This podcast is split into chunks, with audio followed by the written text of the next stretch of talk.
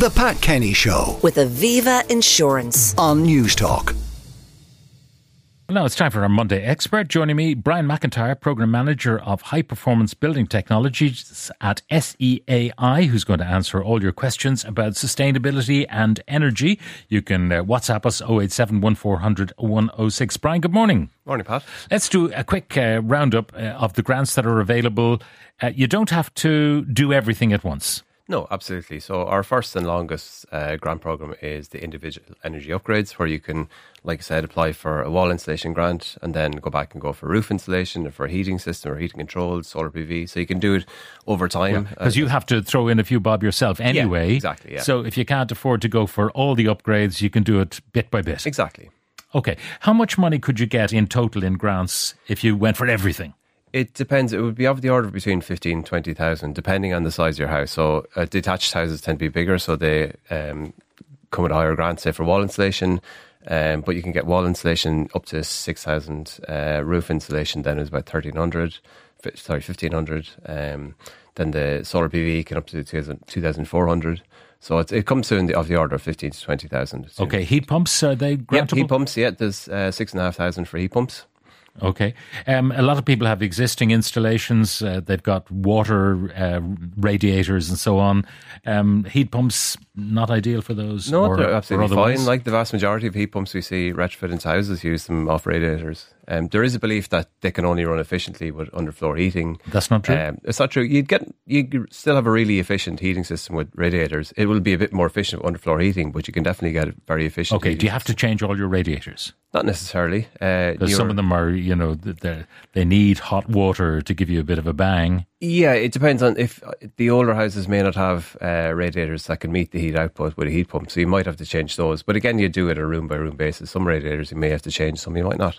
Now, uh, there are all sorts of interesting questions uh, coming in. I'm planning to get solar panels installed and have a few quotes. Uh, some said I should get at least a five kilowatt battery for an extra five grand, give or take. Some advised against it as the technology they say is not there yet and the payback for the batteries wouldn't be worth it at the moment.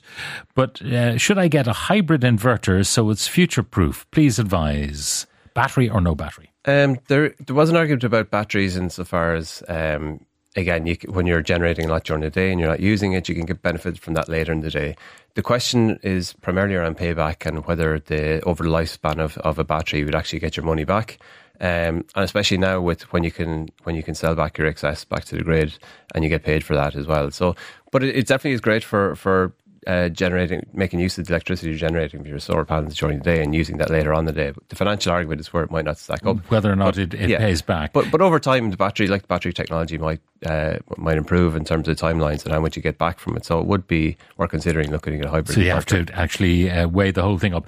The other point, I suppose, is if you are someone who's uh, having regular power outages because of storms where you live and so on, Yeah. The battery might be just the thing. Oh, absolutely. Yeah, that is a good argument to make for batteries. All right, that you do have a backup there if you need it.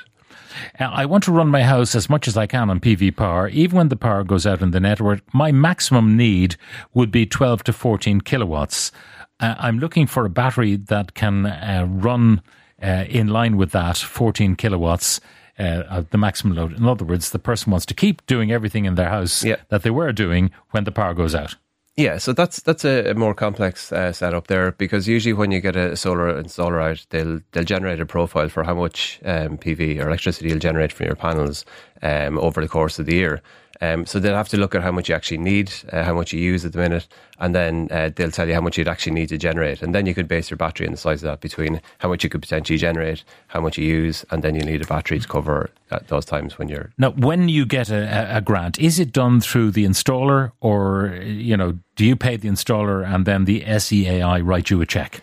Uh, for the individual energy upgrades, that's how it works. Uh, the Which installer- way? The- the sorry, installer gets Sorry, yeah, the installer, you, you pay for the money and then the SEI transfer the grant to you after the work has been done. On the one-stop shop where you get it all done in the one go, you, you'll never pay more than the net amount of the total cost minus the grants. Um, so you just you instead of getting payback after work has happened, you don't pay more than the net amount of. Okay, so so whatever you pay to the installer, when you have the total amount, you subtract the grant, and that is the amount you, you pay. Yeah.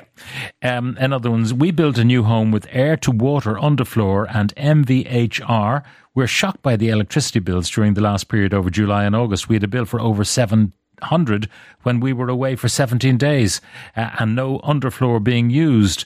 I feel we were not being told the whole story about air to water systems. I, I I check with the installer to be honest. Go back and see if there's an issue with the system that's not being run efficiently. If it, if you're getting a bill that's much more than you expect for a period where you're, you're not using it, so I would I would call the installer just to see if there's an issue with the, the running of the heat pump. If there's some issue there that's causing it to run harder than it would be normally. Yeah, because it's just trundling away, yeah. even though they have no need for heat at this uh, time of exactly, year. Yeah. Myself and my partner live in my father's home. He isn't living there anymore. The house, though, is still in his name. Is it possible to get SEAI grants? Um, yeah, once the, the it's to do with the house, is yeah, it? Exactly, it's linked to the MPRN. Yeah.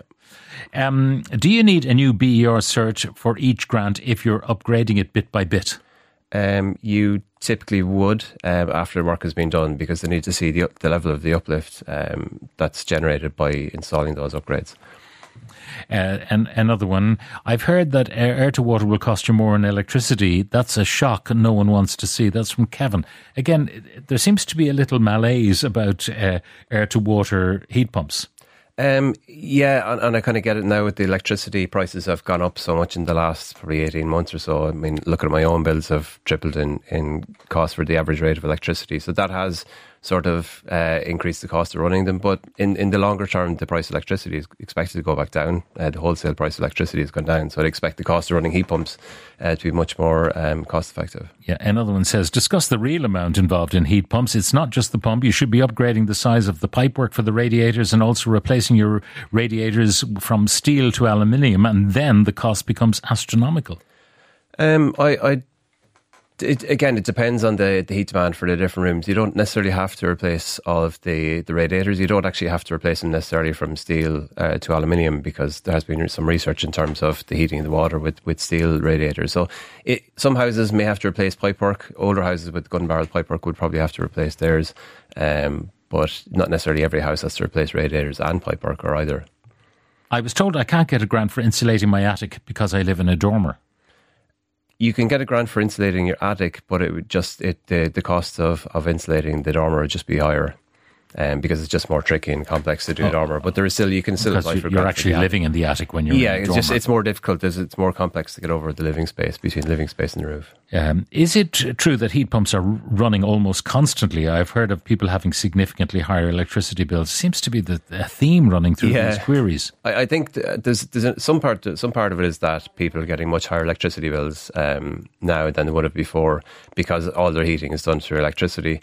Uh, the, the increase in the cost of electricity has probably increased the cost of running a heat pump as well. But you don't need to run a heat pump. It's not necessarily running all the time.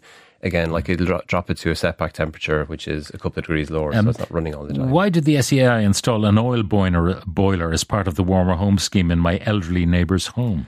It's it's I suppose it's a legacy issue with some of the programs that in that case it's not always possible to get a house up to the level of, of heat loss to improve the fabric enough that it would be allowable for a heat pump, or a heat pump would be able to operate efficiently in it. All right. Someone had solar PV installed, applied for the grant after they were fitted, lost out on the grant because they'd already done it. Yeah. No comeback there. Um, no, it's it's there. You have to apply for the grant before you get the work done. All right. Um, can you use underfloor heating if you have heart issues? I heard someone say, "Well, that that's a bizarre one. Can't use underfloor it's, heating if you've got heart issues." It's not something I've heard of. Um, I, I maybe we'll have to that. return to that, Brian. Yeah. All right. Uh, Brian McIntyre, Program Manager of High Performance Building Technologies at SEAI. Uh, thank you very much for uh, joining us. The Pat Kenny Show with Aviva Insurance. Weekdays at 9 a.m. on Newstalk.